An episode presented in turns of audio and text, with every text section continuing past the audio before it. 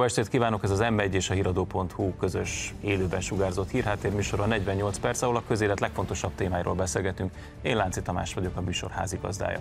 A mai adásban többek között a baloldali árnyékkormányról, a szankciók okozta gazdasági károkról, valamint az eszkalálódó háborúról beszélgettünk Böcskei Balázsjal és Gilfodor Gáborral. Köszönöm szépen, hogy elfogadtátok a meghívást. Csapjunk is bele.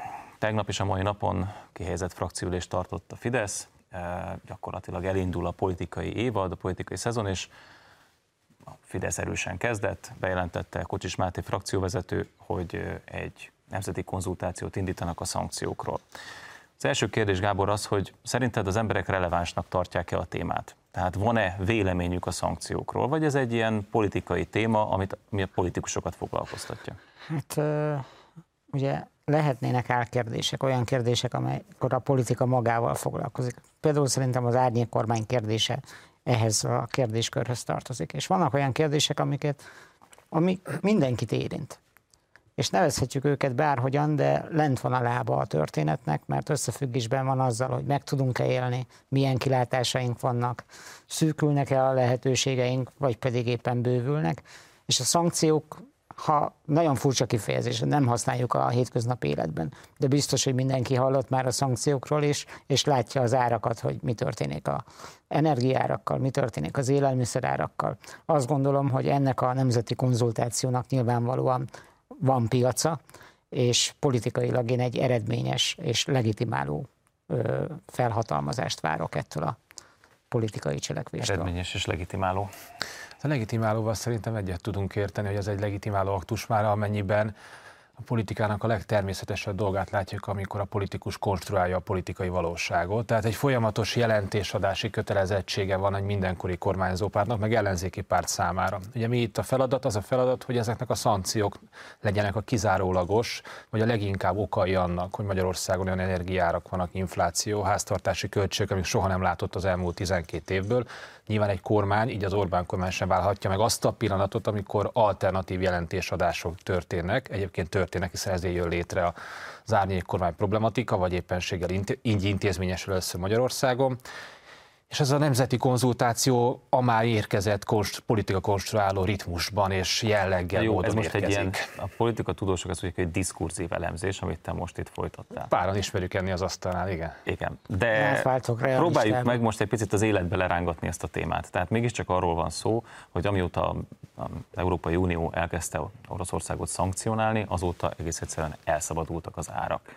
Nem csak Magyarországon, hanem külföldön nem csak Magyarországon okoznak problémát, hanem külföldön is. Hát azért ez mégiscsak egy valid téma. Tehát itt nem egyszerűen arról van szó, hogy valaki konstruál valamit, hanem a téma létezik. Az, az, ez így van, ellenben az, hogy mondjuk Magyarországon az Európai Uniós átlaghoz képest magasabb az infláció, az már nem csak egy szankciós kérdés az önmagában véve. Az, hogy Magyarországon jóval jelentősebb az áremelkedés, mint mondjuk a környező országhoz, az egy nem egy szankciós kérdés, tehát oka van annak meg a lehetőség, hogy az állampolgárok egy része úgy látja, hogy itt a kormányzó képesség, az a fajta kormányzás minőség, amit megszokhattunk legalábbis politikai kommunikációval, ez nem egészen ér, éri, érik be, tehát nem kizárólag a szankciók az okai annak, amit látunk hát itt az elmúlt időszakban. 20% az infláció. Én nem is azt mondtam, hogy Észtország csak egy uniós 15%, tehát itt azért az jól látható, hogy azok az országok, amelyek közel fekszenek Oroszországhoz és az energiahordozót jelentős hm. részben onnan szerezték eddig be, mert honnan máshonnan vettek volna, hogy jobban sújtanak, jobban sújtatja ezeket az országokat az áremelkedés. Szerinted ezt nem értik az emberek? Én, én, jó, hogyha az emberek felől ilyen racionális választókat képzelsz el a kérdésed mögött, és akik nagyon mérlegelnek ilyen különböző geopolitikai és Moszkvától való távolságot, az energiahordozók diversifikációját, de nem így működnek az emberek, hogy ez pontosan Hogy működnek az emberek, Gábor? Nekem a Balázs érvelésében az nem tetszett az első nekifutásban, hogy azt mondta, hogy Magyarországon már egyetértek a kérdésbe rejtett állítással, hogy hát ez egy európai jelenség. Hát mindenütt mennek felfelé az árak, mindenütt hatalmas az infláció. Nem a magyar politikusok konstruálnak valamit, hanem egész egyszerűen óriási válsághelyzet van. Ha meghallgatod a szakértőket, arról beszélnek, hogy vagy soha nem tapasztalt helyzetben vagyunk, vagy megpróbálják olyan kritikus időszakokhoz hasonlítani, aminek a menedzselése, meg uralása hát rendkívüli tehetségeket igényel. Én azt gondolom, hogy az emberek igenis értik, nagyon egyszerű dolgokról van szó, amíg béke volt, addig nagyjából kordában tartották ezeket a folyamatokat, és a perspektíva felfelé ment. jött a háború, és most összecsuklik minden. Szerintem nagyon egyszerű ez a történet. És mindenki tudja kapcsolni valahova, ez a háború és a következményei. A háborúba Európa nem úgy lépett be, persze van, aki fegyvert szállít, meg aki fegyverekkel támogatja Ukrajnát ebben a történetben, hogy Európa háborúzik, hanem úgy lépett be, hogy szankciókat alkalmaz Oroszországgal szemben. És a szankciók hatását látjuk. Mindenki látja, látják a híradásokat, látják, mi történik Németországban, Franciaországban. Egész egyszerűen szerintem az emberek tehát lehet, hogy nem mindenki abban az értelemben racionális választó, ahogy te a racionalitást elképzeled, de szerintem az emberek nem ostobák, pontosan fel tudják mérni az érdekeiket, és hogy a helyzetük minek a hatására eredményeként változik meg negatív értelemben. Bocsánat, csak e, az rendben, lesz egy nemzeti konzultáció, de mit fog ez változtatni Európa politikai térképén? 27 tagállam hozott szankciókat, ebből egy tagállamban az állampolgárok dönthetnek úgy, hogy a szankciókat nem támogatják, de meg fogja az érdemben változtatni a helyzetet? Azért tegyük hozzá azt is, hogy 11 ezer, kb. 11 ezer szankció van már Oroszországgal szemben 2014 óta, tehát brutális. Nem is értem, ez már egy Orwelli világ. Itt én megint olyan, ha már sémákról beszélünk, olyan helyzetet érzékelek, mint a migráns kérdés esetén hogy egész egyszerűen van egy ország, van egy politikai test, amelyik azt mondja, hogy Értem, hogy mi a probléma. Szemben megyek vele, megkérdezem a választókat, és a választók felhatalmazást adnak arra, hogy cselekedjek. Az eredményesség az egy másik kérdés. Ugye itt a szankciókat fél évekre hozzák, és a hosszabbításukról döntenek, most döntöttek erről, de itt van egy politikai célkitűzés, hogy az a magyar kormány szendék, hogy Brüsszel vonja vissza a szankciókat. Szerintem önmagában azért, mert a magyar kormány mondja, az nem lesz elég, és az sem lesz elég szerintem, hogy a választópolgárok emögött az akarat mögött állnak, de majd esetleg a német, a francia, az olasz, stb. választópolgárok akarata, felháborodása, a dühe, indulata, az lehet, hogy kiózanító hatással lesz az európai politikai elég. De milyen nemzetközi reakciókra számítasz? A nemzeti konzultációra? Uh-huh. Az, az, az a kérdés, hogy a nemzeti konzultációt követően milyen gyakorlati cselekvések jönnek, hiszen ne felejtsük el, hogy egy olyan kormány kezdeményezi a nemzeti konzultációt, amely a tanácsban támogatja ezeket a szankciókat, és támogatta ezeket a szankciókat. Tehát ebből a szempontból ez egy sajátos helyzet lesz majd. Nem tudom, hogy hogyan kerül feloldásra. Lábjegyzetelni kell ezt a kijelentést, hiszen a magyar kormányzat mindig elmondta, hogy tulajdonképpen nem támogatjuk, de az uniós egység fenntartása miatt megszavazzuk. Rossz ötletnek tartjuk, tehát ezeket mindig elmondják, sőt, hát ugye az energiaszankciókhoz a magyar kormány kijelentette, hogy de facto nem hajlandó hozzájárulni. Igen, ugye műsor elején jelezhet, hogy itt a diskurzív politika tudomány felé vagyunk, itt mindenki olyanok ülnek az asztalon, akik a politikai cselekvést elfogadják egy attribútumnak, tehát az output ebből a szempontból, ami egyébként vizsgálandó, ez pedig az, hogy támogatom. Na most, amit a Gábor mondott, ugye, hogy értik-e az emberek, vagy nem értik az emberek, akár mondjuk a nézőpont elemzését nézzük, mérését, akár a idea mérését, tehát mind a két oldalról vegyünk akkor mérést, mind a kettő azt mutatja, hogy az emberek, a perem szavazók egy része elkezdett távolodni a kormányzó pártól. Most ezt meg tudjuk magyarázni politikai, szociológiai érvelésről, kik ezek és milyen típusúak a szavazók, de történik.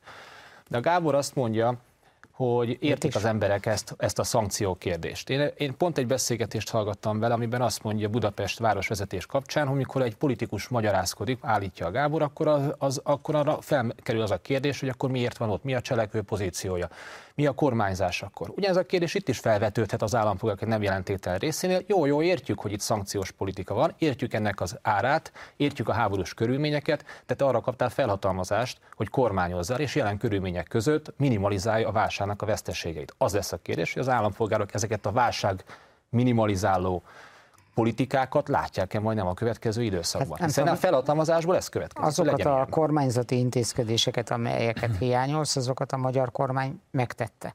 Amit egy nemzeti hatáskörben, meg ebben a helyzetben, ahol az infláció így megy fel, a gázárak, energiárak így mennek fel, hát nem tudom, tehát a rezsicsökkentés tartása, a különböző beavatkozó lépések, az ársapkák, amiket mhm. egyébként baloldali politikusok kifogásolnak, szerintem ez már eleve egy olyan törekvés, egy nemzeti kormány részéről, amelyet egyébként nem, nem igazol vissza egy európai gyakorlat. Tehát a magyar kormány előjárt ebben a kérdésben. Utána kezdtek észhez kapni a különböző nemzeti kormányok, hogy elszabadul az indulat, hogyha nem avatkoznak be például a gázárak vagy az energiaárak megfékezésébe vagy állami kontrolljába. Szóval én, én nem látom, hogy a hiányérzeted miből fakad. Mert azt gondolom, hogy globális válságról van szó, a, a válságok, a háború és a ráadott reakció, a szankciók, és ebben a nemzeti kormányok cselekvőképessége hát nem teljesen szabad pályán mozog, tehát korlátozott. Ebben a korlátozott játéktérben én azt látom, hogy a magyar kormány nem csak, hogy a, teszi, ami tehető, hanem még azt is teszi, ami nem tehető. Ebből vannak a nemzetközi viták. Balázs, szerinted az ellenzék hogyan fog reagálni? Azt tudjuk, hogy eddig a konzultációk intézményét azt gyakorlatilag megpróbálták elhallgatni, nevetségessé tenni, tehát próbálták lefelé játszani az egészet. Illetve amikor ők próbálkoztak ilyenekkel, előfordult. Volt, a jobbik, jobbiknak akkor volt. pedig kudarcot vallottak, mert ez arról is szól, hogy a, az emberek ki, milyen politika mögött állnak sikerül-e megszólítani az embereket, sikerül-e partner találni az emberekben a közös célképzésben. ebben a kérdésben hogyan fognak reagálni az ellenzéki pártok? Um, van egy null, fogok válaszolni, csak nem akarok udvariatlan lenni a nézőkkel szembe, hogy, hogy a, amikor ellenzéki pártok alatt e, nem biztos, hogy ugyanazokat értjük. Én a továbbiakban nem tudok olyan ellenzéki pártokról beszélni, azok, akinek a jelentős társ, akinek a társadalmi támogatottsága nem éri el a küszöböt, ennek megfelelően ma azokat az entitásokat kell néznünk, akik küszöbb fölött vannak, tehát akkor szűkítsük le is ezt a kört, mondjuk a... Vegyük a parlamenti pártokat, nem? A parlamenti pártokat sem vennék ide, mert ez egy, úgy tűnik, ez egy olyan műsor, hogy idegen szavakat is használunk. Ez egy finoman szóval is, vagy távoli szavakat, politika elméleti probléma, hogy egy százalékos pártoknak 5 százalék feletti jogosultsága van. Tehát ezért ezt oldjuk fel, és maradjunk az, hogy a politikának az alapja a támogatottság. Tehát te most a DK-ról akarsz beszélni? Vagy a Momentumról akarok beszélni, vagy a mi hazánkról akarok beszélni, tehát értelmezhető támogatottsággal bíró pártokról. Szerintem az egyik az megadta a választ az árnyék kormányjal, és ahogy a kormányzat továbbra is nem tudok eltekinteni ettől a kerettől, de konstruálja a szankciók és az Európai Unió válságkezelés problémáját, úgy nyilvánvalóan az árnyék kormány ezt egy Orbáni válságkezelés kudarcának, vagy másként levőségének fogja Szerintem nagyszerű, nagyszerű játék lesz, meg fogjuk látni az eredményt, hogy a, a te szavaiddal élve a két konstrukció közül melyiknek hisznek az emberek, annak kell, hogy látják, hogy mennek fel az árak, Európában is mennek fel, és mi történik, mi lehet ennek az oka, vagy van a gonosz Orbán, aki elbaltázta, és ennek következtében szabadulnak el az árak, mondjuk Franciaországban is, meg Németországban is, meg Olaszországban is. Lehetséges, de én megpróbálok a Tamások a kérdésére végigmotorozni. A mi hazánk pozíciója nincs meg ebben a kérdésben, és a Momentumot sem fog, az valószínű ugyanabban a logikában lesz, tehát nem, nem próbál alternatív irányokat felmutatni, lásd ilyen árnyék program, kormányszerűen, hanem valószínű az általad valamelyik megidézett stratégiával, bagatelizálás, nem a lényegi kérdés, és a többi. Ebben nem, vált, nem várok azért olyan ellenzéki ritmust váltás, sem nyelvi, sem politikai értelemben. Volt már, vagy egy tucat nemzeti konzultáció. Az emberek azért mégiscsak ezeken részt vesznek. Tehát azért ez egy, ez egy sikeres politikai akció nem tud elképzelni azt, hogy esetleg az ellenzéki pártok azt mondják, hogy akkor stratégiát váltunk. Tehát megpróbálunk konstruktívak lenni. Ez, ez, ez álnaivitás a részemről? Hát ugye mi a sikeresség kritériuma, hogyha egy 3 milliós szavazótábor vagy 2,7 milliós szavazótábor 1 millióan, hiszen legutolsón van 1 millióan írták alá, hogyha ez siker, akkor persze abszolút ez egy sikeres, nyilván egyébként szerintem egy jelentős mozgósítás vagy mobilizáció. Á, hogy is mondjam, szóval sajátos a kérdésed vagy a felvetésed, mert hogy ezek a kérdések nem egyszer, nem kétszer a nemzeti konzultációk tekintetében, és itt látok minőségi különbséget a kérdések, illetve a válaszadások módjából, de a közvélemény konstruálástól kezdve a kevésbé konzultatív jellegen át minden bent van. Nehéz lenne támogatni egy olyan álláspontot, amely a kérdések között, helyesebben a válaszok között az ellenzék aktuális vezető vagy vezetőbb pártjai tekintetében nincs ott az álláspont. Ez legyen a kormányzati én pedig el tudnék képzelni egy ilyen politikai realitást, például el tudtam volna képzelni a háborúval kapcsolatban is tavasszal, hogy mondjuk nem szembe mennek a kormányjal egy ilyen kérdésben, hanem felsorakoznak és azt mondják, hogy persze van köztünk vita, de abban egyetértünk, hogy békére van szükség, és hogy ez nem a mi háborunk, nem ez történt tavasszal. Ugyanígy az energiaszankciók mindenkit érintenek, politikai színezettől függetlenül. El tudnám képzelni, hogy azt mondják, persze el tudnám képzelni, hát élénk a képzelőerőm, tudom, hogy nem ez lesz a realitás, de ez egy reális politikai stratégia lehetne, hogy ezek olyan fajsúlyú kérdések, és olyan mély a válság, olyan környezetben vagyunk, amit még nem tapasztaltunk, hogy mi belépünk a Nemzeti Egységnek ebbe a koordinatív politikájába, és azt mondjuk, hogy persze, az energiaszankciók helytelenek, mi is támogatjuk a nemzeti konzultációt, és így tovább.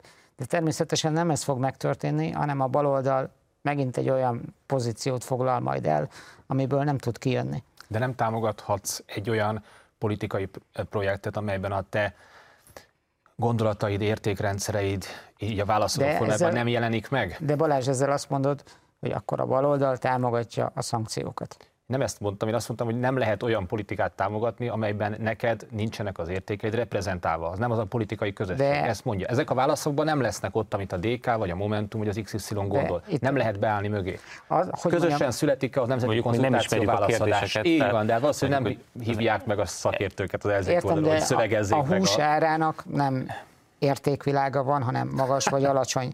A szankciók is vagy elutasítom, vagy támogatom. Tehát ez szerintem nem értékvilág kérdése, hanem pozíciófoglalás kérdése. Szerintem egyébként értékvilág kérdése, tehát végül is én úgy tudom, hogy a DK például támogatja a szankciókat. Hát több baloldali politikus elmondta, hogy szerintük a szankciók működnek, jók. Neked mi erről a véleményed egyébként? Most tényleg kilépve egy picit a diskurzivitásból, működnek a szankciók, vagy nem? Mm, milyenek a szankcióknak? Nem tudom definiálni a szankcióknak a, a... Megint vissza, visszazuhanunk a diskurzivitásra. Vissza, visszajöhet, de ugye ez egy politikai kérdés. Egy politikai kérdést, egy politikusnak szóló kérdést politikusnak tegyél fel, valóság megismerő embernek valóság megismerő kérdést tegyél fel, úgyhogy Jó, én ezt átfogalmazom ezt a te kérdést. Te is jársz vásárolni. Tehát értem, magánemberként ami... van, kell, hogy legyen vélemény. Értem, ami, és értem. ez érdekelne. Persze. Szerinted működnek-e? Ez egy világos kérdés. Min mérem a működést? Az árakon mézem a működést, vagy egy politika lehetséges befejezésének? Hát azon, amit a szankciók meghirdetésekor a meghirdetők mondtak. Össze fog omlani Oroszország, Oroszországot ez vissza fogja tartani a háború folytatásától. Ez volt a szankciónak a úgyis olyan küldetése, és ez rövid távon nem teljesül. De ugye egy háborúban, itt megint csak emeljük meg a beszélgetést, ott, hogy mi a politikai idő, meg mi a politikai cél, az egy folyamatosan Hosszú változó tud lenni a január. Ezt tudom mondani Ezt az időre, amikor ez esetleg egy, nem ez lesz egy folyamatosan gáz. változó ebben a tekintetben. Tehát az, hogy ezek a szankcióknak, megfordítom egyébként egy, a, szívesen a kérdést, mert akkor próbáljuk, akkor angolnázunk egyet, hogy a, mi az Orbáni béke koncepciónak a lényege. Tehát ne legyenek szankciók, és akkor utána mi fog történni? Tehát mi történik Európával, mi történik az orosz viszonyokkal, mi történik Ukrajnával, hogyan ér véget ez a háború, amennyiben azt mondjuk, hogy a szankciókat ki kell vezetni. Mi fog utána történni? Amikor itt ebben a műsorban a helyeden egy liberális ex-politikus ült, akkor ő hetekig amellett érvelt, hogy de hát Európának valahogy válaszolni kellett erre a konfliktusra. Mert azt nem engedhetjük meg, hogy az agresszor. Tehát, hogy igazságot kell tenni. Én akkor is azon gondolkoztam, és mindig azt mondtam, hogy vajon az igazságtevés az a mi dolgunk-e egyfelől, tehát a mi háborunkról van ez szó, másfelől pedig, hogy azok a szankciók, amelyek láthatóan, és most már lassan mindenki által érezhetően nekünk fájnak, és tegyük zárójelbe, hogy Oroszország ellen használnak-e vagy nem, úgy látom nem használnak egyébként, rövid távon, politikai időt tekintve nem használnak, hmm. hogy azok megfelelő eszközöke az igazságtételre. Nem lehet, hogy itt valami másról van szó? nem az igazságtételről, hanem érdekekről, nagy hatalmak szaváról, nagy hatalmi befolyásolási kísérletről. Kinek a háborúja ez? Most Kinek ugye... az eszközeit vesszük magunkra ilyen politikai hablatybeszédekkel, mint amit az európai politikai elit kifejt? Hát ez egy olyan kormányról beszélsz, magyar kormánynál, aki elítélte az agresszort és az, agresszi, az orosz inváziót az első percektől kezdve, nem is az első percektől, de, de a megfelelő ütemben megért. Az rendjén van. Feltételezem, hogy aki egy ilyen esetben elítélő ö, gesztussal és állít, politikai állítással lép fel, annak van normatív gondolkodásra, másképpen nem tudná agresszornak tételeződni, tételezni Oroszországot. Egy ilyen szankciós logikát követően, amit azt mondjuk, hogy vezessük ki a szankciókat, ez a normatíva, ez, hogy van egy agresszor Európa keleti részén, ez hogyan tud érvényesülni, hogyan tud magának érvényt szerezni, ha az agresszornak terepet, helyet, legitimitást nem egy, nem egy álkérdés ez. Megmondom miért. Tehát most, amikor hamarosan életbe lépnek a, az energiaszankciók, legalábbis az első lépcső, ugye olajat majd nem fognak nyugat-európai országok, sőt a legtöbb európai ország nem fog orosz olajat vásárolni, de mindenki pánikszerűen elindult a világba, hogy olajat kutasson föl valahonnan, ugye a hiányzó orosz olajat pótolni kell. Hova mentek? Mentek Szaúd-Arábiába. Mondjuk úgy, hogy nem a liberális emberjogi fellegvár Riád, és, és Szaúd-Arábia. Meg mellesleg egyébként háborúban áll egy szomszédországgal. Tehát, csak a, a, tehát, hogy ha az én kérdésem az, hogy hmm. ha Oroszországot meg kell büntetni, mert háborúzik a szomszédországgal, és tőlük, tőlük nem lehet vásárolni olyat, akkor ugyanez miért nem vonatkozik egyébként Szaudarábiára? Tehát Szaudarábiából miért lehet? Tehát nincs itt valami ellentmondás, és akkor még Iráról nem beszéltem, és szintén ö, európai szemszögből nézve mondjuk nem a kívánatos állapot, nekem, én nem akarok ö, pálcát törni Irán fölött, de mondjuk úgy, hogy Brüsszelből nézve az nem a kívánatos állapot, ami ott van emberjogi tekintetben. Tehát Irán hirtelen elkezdett egészen jó színben feltűnni, amióta olaj kell. Nem lehet, hogy a reálpolitikát itt valaki összekevert az ideológia csinálással? Hát ki az a valaki, csak hogy jobban tudjak hát, válaszolni? Jó kérdés, és ez is egy kérdés feléd igazából, hogy valójában ki alakítja Európa politikáját. Itt van a kontinensen, vagy az óceán túlsó partján ül? Szerintem amit szívesebben beszélek, az, hogy amit, amit, amit mondtál a Szaudarábia kérdés kapcsán, hogy láthatólag van egy, van egy, van egy, tehát én például nagyon realista szemmel néztem, vagy reálpolitikus szemmel néztem Németországnak a hasonló együttműködéseit Oroszországgal, vagy a Kínával való együttműködéseket. Tehát Magyarországon látunk a magyar kormány részéről, az bizonyos értelem most nem lesz, nem fogok mondani mértékegységet, de, de hát eltér mondjuk a német keleti nyitástól, ami egyébként egy létező jelenség. És nekem ezzel a fajta reálpolitikával, meg kölcsönös gazdasági függőségek rendszerével nincs is gondom, abból a tekintetben, hogy hát ezek realitások. De nekem ott van még továbbra is az a kérdés, hogy ez a kormányok és ezek a kormányok normatív értelemben ítélik el Oroszországot, letehetik-e a fegyvert, legyen ez fegyver vagy pénz. Tehát Balázs, 2014-ben Oroszország lerohanta a Krimet, megszállta, és ennek ellenére Európa nem döfte Na ez a kérdés, hogy vajon pont nem ennek tanulsága az, hogy ennek a háborúnak bizonyos esetben folytatódnia kell, mert hiszen az a stratégia, amiről, ami, vagy az az eseményeket te most felhorzsolsz, az pont ennek az európai megengedő, vagy realista politik, reálpolitikának a kudarca lehet. Mit szólsz ahhoz a gondolatmenethez, hogy mondjuk Merkelik bezárólag volt egy illúzió, hogy Európa önjáró. Meg tudja fogalmazni az érdekeit, van saját akarata, lehet saját utat járnia, és Merkel után, és most nem Merkelhez kötöm feltétlenül, csak hogy mégis egy időintervallumot kijelöljünk, valami változott, és erre az orosz helyzetre, erre az orosz agresszív, agresszor lépésre egy más reakció történt, de nem azért, mert Európa akarta így, hanem azért, mert kiderült, hogy az egy illúzió, hogy Európa önjáró, van saját akarata, lehetnek saját céljai, és Amerika mozgásba lendült. Én akkor nem konstruálok, hanem ajánlatot teszek arra, hogy nevezzük meg a jelenségeket. Amerika mozgásban lendült, szerintem ez egy amerikai-orosz háború.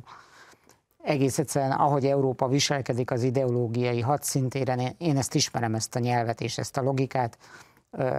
Sok száz ilyen Rambó típusú film után ez, ez teljesen világos, hogy miről szól. Vannak a jók meg a rosszak ki kell heggeszteni a civilizációból Oroszországot, Európának egyöntetően kell viselkedni. Vannak olyan érdekek, amelyek azt mondják, hogy Európának vállalni kell a terheket, mindegy, mit szól ehhez a démosz. Lesz uh, mód reagálni, de most egy rövid szünetet tartunk. A beszélgetést a hírek után folytatjuk itt az m és a híradó.hu-n. Kérem, hogy tartsanak velünk a második részben is.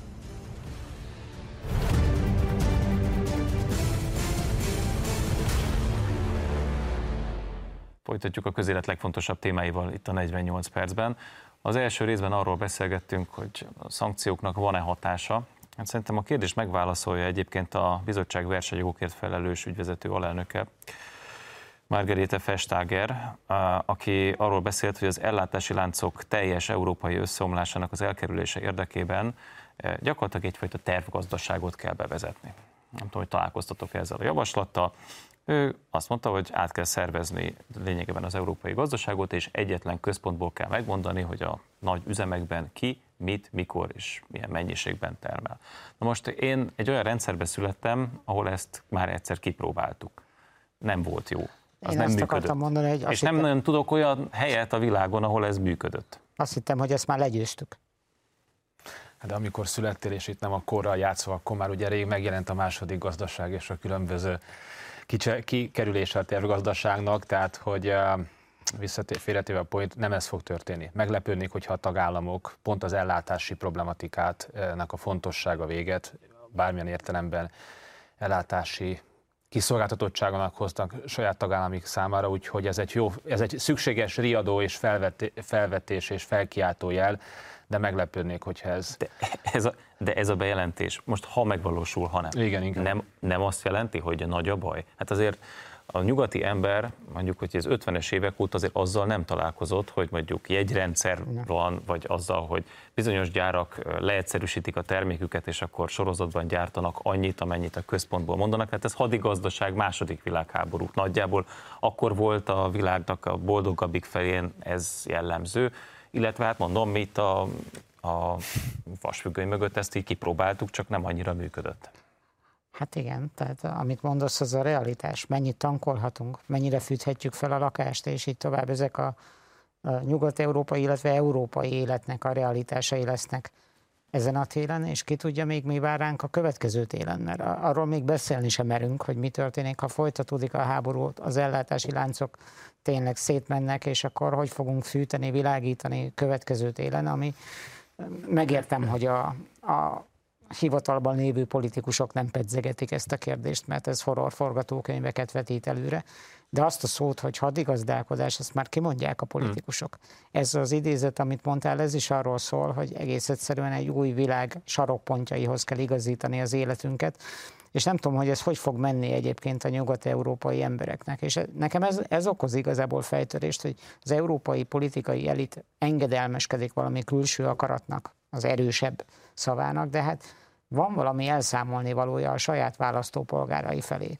Vagy mi felé megyünk egy olyan világ felé, hogy ilyen, mint Mexikóba, hogy majd körbekeríti magát az európai politikai nincs, nincs egy olyan érzésed, hogy átverték az európaiakat? Hát amikor elindult a háború, és a szankciókat bevezették, akkor azt mondták, hogy az orosz energiahordozók nélkül vígan megvan Európa. Nem kell aggódni.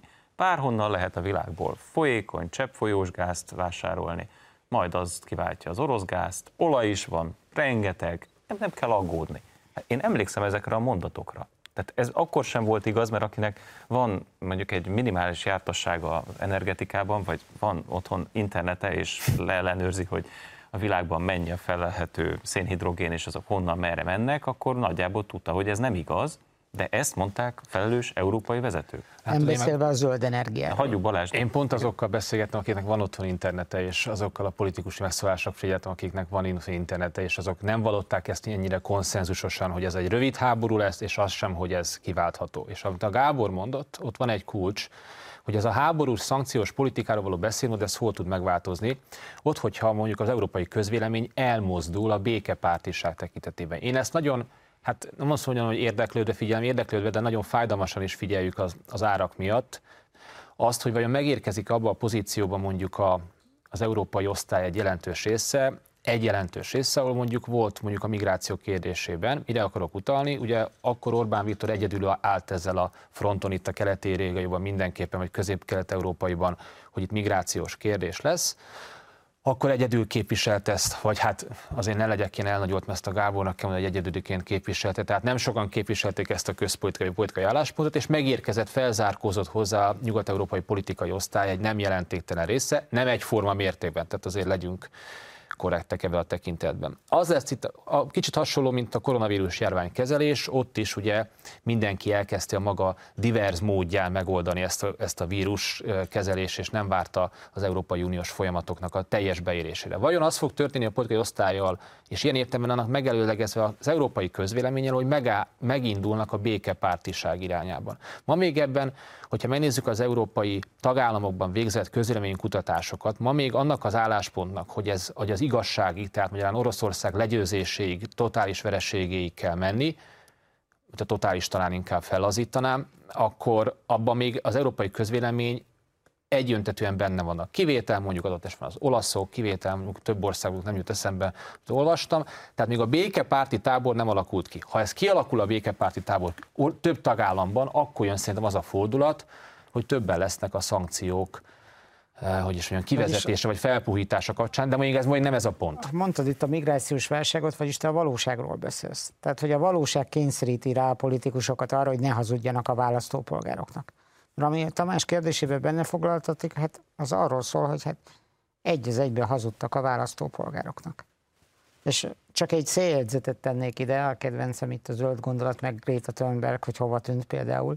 Tehát, hogy most, a, mintha a zöld gondolat is átértékelődne. Most, hogy kiderül, hogy milyen nagy baj van, most akkor, akkor mégse zárjuk be az atomerőműveket, lehet akkor szénnel fűteni, és így tovább. Tehát, hogy az a problémám ezzel az egésszel, hogy a, a császár tényleg mesztelen, tehát az európai politikai elit eljátszotta azt a politikai tőkéjét, amely felhatalmazná őt arra, hogy például minket, magyarokat kioktat arról, hogy mi a demokrácia, mi a jogállamiság, hogy kéne működni egy normális 21. századi demokratikus politikai berendezkedésnek. És én attól tartok, és én azt mondom, hogy, hogy a következő időszak, évek arról szólnak, hogy hogy lehet a dühmenedzsmentet valahogyan intézményesíteni, tehát az európai politikai vezetőknek szembe kell nézni a választópolgárok dühével. Hogy el fogják terelni, ki vezetik valahova, csinálnak el problémákat, mert szerintem egész egyszerűen a kukta az rotyog. Tehát valami a mélyben elkezdett mozogni és ez nem lesz, hogy mondjam, kezelhető szerintem szép szavakkal, mert egész egyszerűen az európai polgár nincs hozzászokva a 18 fokhoz, meg a jegyrendszerhez, meg a hadigazdálkodáshoz, meg hogy a jövő az sötét. Akarsz még erre röviden reagálni? Azt hiszem, hogy nézzük akkor a belpolitikát. Mert röviden nem lehet nyilván. Nem csak a, az európai kukta rotyog, hanem a magyar ellenzék is, legalábbis a DK bejelentette, hogy árnyékkormányt alakít. Mi az az árnyékkormány, Balázs?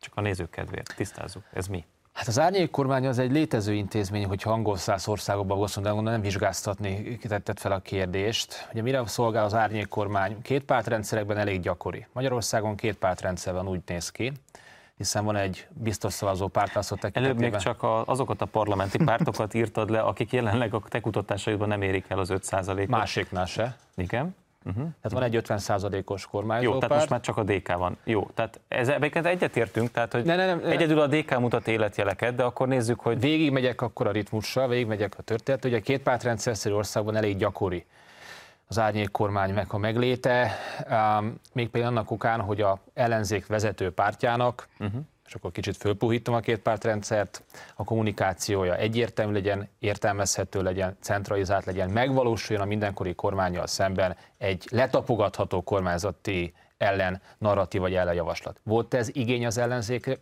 részéről, ti is mindig számon kértétek már a ciklusok elején, hogy mi az alternatív javaslat. Most megtörténik, ez intézményes, hogy árnyék kormány formájában. Hogy ezt a DK teszi, abban még ugye nincsen meglepő semmilyen értelemben, hiszen a legnagyobb eufemisztikus, jobb kifejezéssel élni támogatottsággal bíró párt, az azt követő az ő blokkján, tehát a baloldali liberális zöld oldalon találkozó párt, egy 6%-os párt, négy, hogyha a teljes népességet nézzük, vagy öt, ilyen értelemben olyan sok meglepő nincsen, hogy az ellenzék vezető pártja pozíciót kíván fogni, akár közpolitikai, akár politikai értelemben, és ezt a pártrendszert a de után de facto is át akarja rendezni. Hát szerintem sincs semmi meglepő abban, hogy Gyurcsány, tehát hogy csak Gyurcsány van. Az egy furcsa az időzítés, hogy éppen egy történelmi vereség után három-négy hónappal jelenti be az árnyék kormánynak a felállítását. Nekem van egy szimbólumom az árnyék kormányból, szegény Arató Gergely, aki a kormányzati program végrehajtásáért felelős, tehát egy árnyék kormány, aminek nincsen semmi dolga, és van egy, aki felelős a semmi dolgáért. Tehát ez egy érdekes, ez egy érdekes szimbólum, hát te is tudod, hogy nincsen semmiféle számon kérhető politikai tartalom az árnyék kormány mögött. Arról szól, most mondtad el, pozíciót foglaljon, letakarítsa a terepet a bal oldalon. Csak Gyurcsány van, erről szól a történet. Az összes többi az meg az elbábozás. Lehetne még, még 15 miniszter, meg a kormányprogram végrehajtásáért felelős minisztert ellenőrző miniszter is. Nincsen semmiféle jelentősége, csak az a jelentősége, hogy Gyurcsány bejelentette az igényét, senki nem számít, csak ő. És ezért... Miért nem próbált integrálni más politikusokat is a DK? Tehát meg lett volna elvileg a lehetőség, hogy fölkérjenek más ellenzéki pártokból, vagy más pártokhoz kötődő, kötődő embereket, hmm. de itt kifejezetten csak DK-s pártkatonák vannak ebben. Tehát ez egy nagyon-nagyon egyértelműen, ez egy pártkormány. Hát ugye két, eh, hadd válaszolok a kérdésre csak a Gáborra. Tehát ennyire, hogy is mondjam, szóval nyilván úgy tűnik, hogy az, hogy az árnyék kormány az egy eszköz.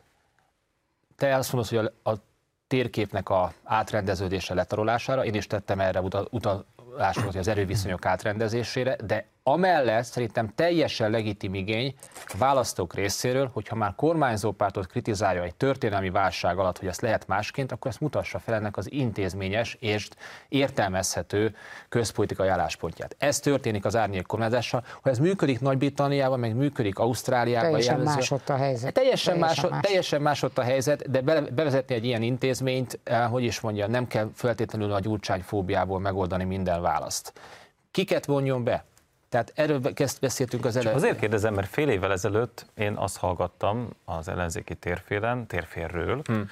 ebben a műsorban is többen bizonygatták, hogy minden problémára a megoldás az előválasztás. Most ez ennek a teljes ellentéte. De hát ugye más, a, politi- gyakorlatilag, igen? más a politikai helyzet. Hát van egy 1 százalék, kétszer egy százalékos két zöld párt, van egy két százalékos MSZP, van egy két százalékos Jobbik, és akkor a küszöb fölött van a Momentum és a DK. De amikor ezek a, ez mondatok elha- amikor a, ezek a mondatok elhangoztak, akkor a Jobbik még a harmadik legerősebb ellenzéki párt volt, az MSZP még küszöb fölött ö, volt. Azóta a választók a társadalmi támogatottságon mérjük azt, hogy egy pártnak mi a beágyazottsága, mi a realitása politikai értelemben. A választók akár április 3 felől nézzük, akár az azóta eltelt időszak óta nézzük, világosan üzentek, hogy az ellenzéki oldalon kik a politikai szereplők, kik a politikai aktorok. Hol láttunk olyan politikai helyzetet, amikor a 16x százalékos párt összefog egy olyan párttal, aminek se tagsága, se beágyazottsága, se támogatottsága. A politika természetének mondana ellent, hogy politikai értelemben gyenge vagy kevésbé létező szereplőkkel egy a politikát közpolitikai, politikai értelemben térfoglalásra készülő párt bevonjon az építkezésébe. Na de Balázs, de az összefogás erről szól. De ugye ezen túl vagyunk, hiszen ez, ez, a, ez a pont, ez Jó, túl van. Április meg három jelezte, hogy közelítsük ez meg egy másik oldalról. Hát azért mégiscsak vannak például önkormányzatok. Itt van például a főváros. Uh-huh. Ott, van, ott van egy Karácsony Gergely. Ő nem a DK-tól nyerte el a mandátumát, ő elvileg MSZP-s. A budapestiaktól nyerte el a mandátumot. Rendben, de elvileg, most ha azt nézzük, hogy egyébként milyen képzeletbeli szavazók vannak mögötte, meg milyen pártlogó, akkor ő egy MSZP-s kótán bejutott ember, így van? Talán párbeszédes, de, párbeszédes, de nem akar, MSZP, tudom, igen. hogy mire utal a kérdés. Igen. igen.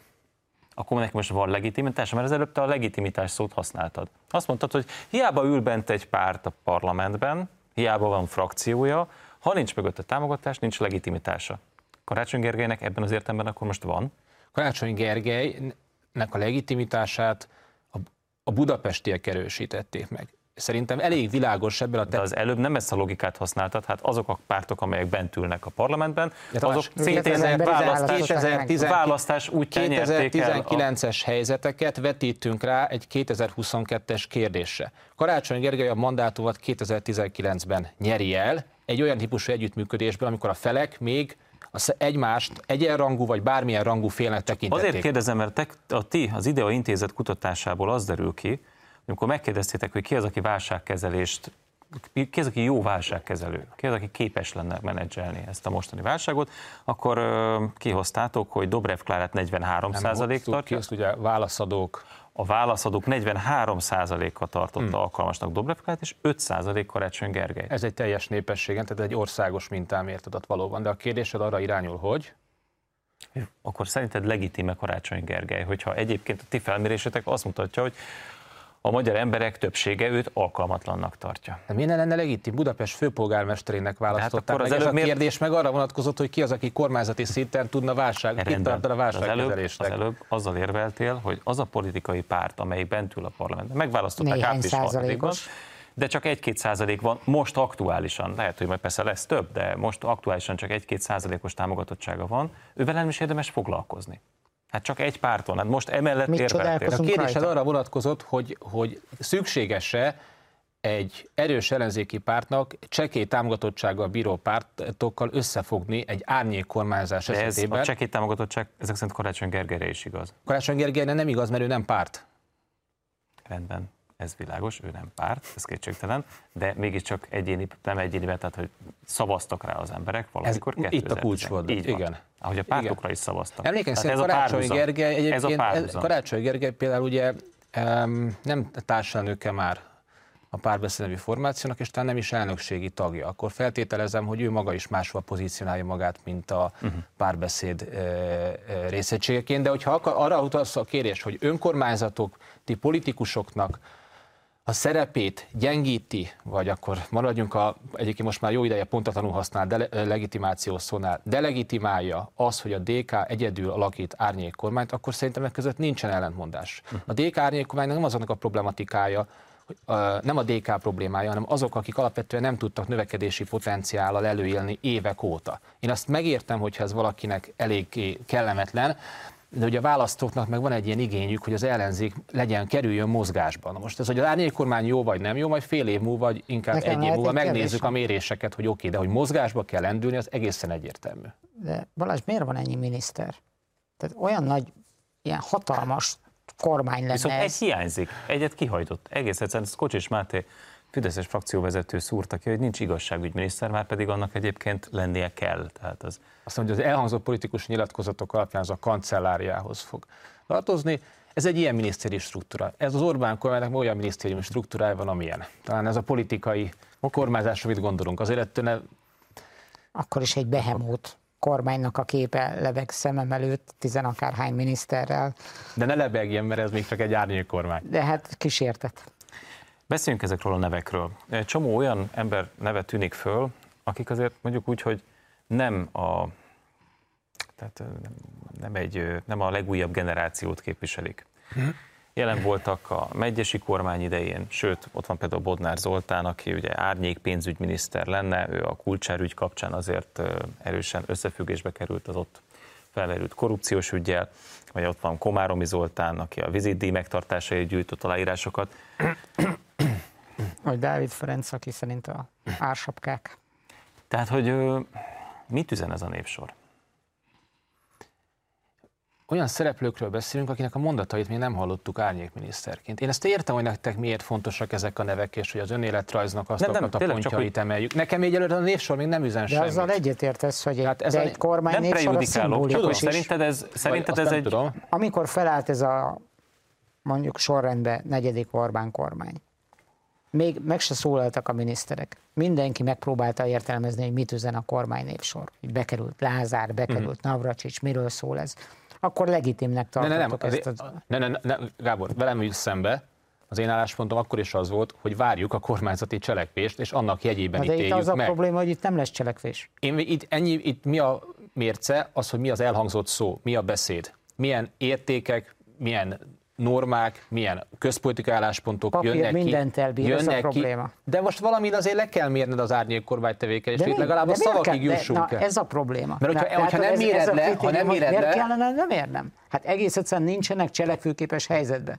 A válság az nem szép irodalmat követel, hogy Dávid Ferenc szépen beszéle majd a válságról, vagy milyen értékeket mond az ATV reggeli műsorába, Gábor, hanem arról van mindenkor szó, hogy vagy kezeled feladatot. a válságot, vagy a válság legyőz. Na, e, megnézzük, hogy mi a válságkezelői alternatívájuk. Szerintem 2000 Tizet megelőzően a kormányzó párttal szemben az akkori Fidesz-KDNP csak annyit mondott, nem tudom, sok mindent mondott, de egészen biztos, hogy azokat a funkciókat akarod elvenni most egy potenciális árnyék kormánytól, nem tudjuk, hogy ez mondjuk hogyan intézményesül, amit a mindenkori ellenzéknek a feladata lenne.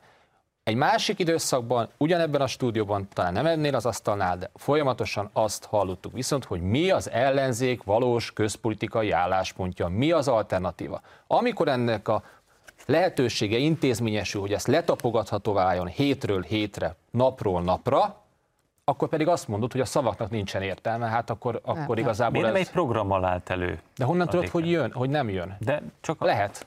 Miért nem, miért nem a program van? Tehát miért személyek? Mert... Szerintem programban egy olyan helyzetben, amikor a politika állandóan változik. A szankciós politikának, amit ma a szankciós politikák ezzel kezdtük, egy bizonytalan, folyamatosan mozgó, előreláthatatlan helyzetben vagyunk. Aki ma programot ad az országnak kormányzó pártként vagy ellenzékként, az a politikának ezt a fajta esetleges, nehéz jellegét, amiben most vagyunk, pont nem érti. Életveszély lenne bármilyen politikai entitás részéről programot adni egy olyan helyzet, ami egészen akkor másképpen mit néz ki ezek az emberek? Ha programot nem adnak, akkor ők voltak éppen mi a funkciójuk?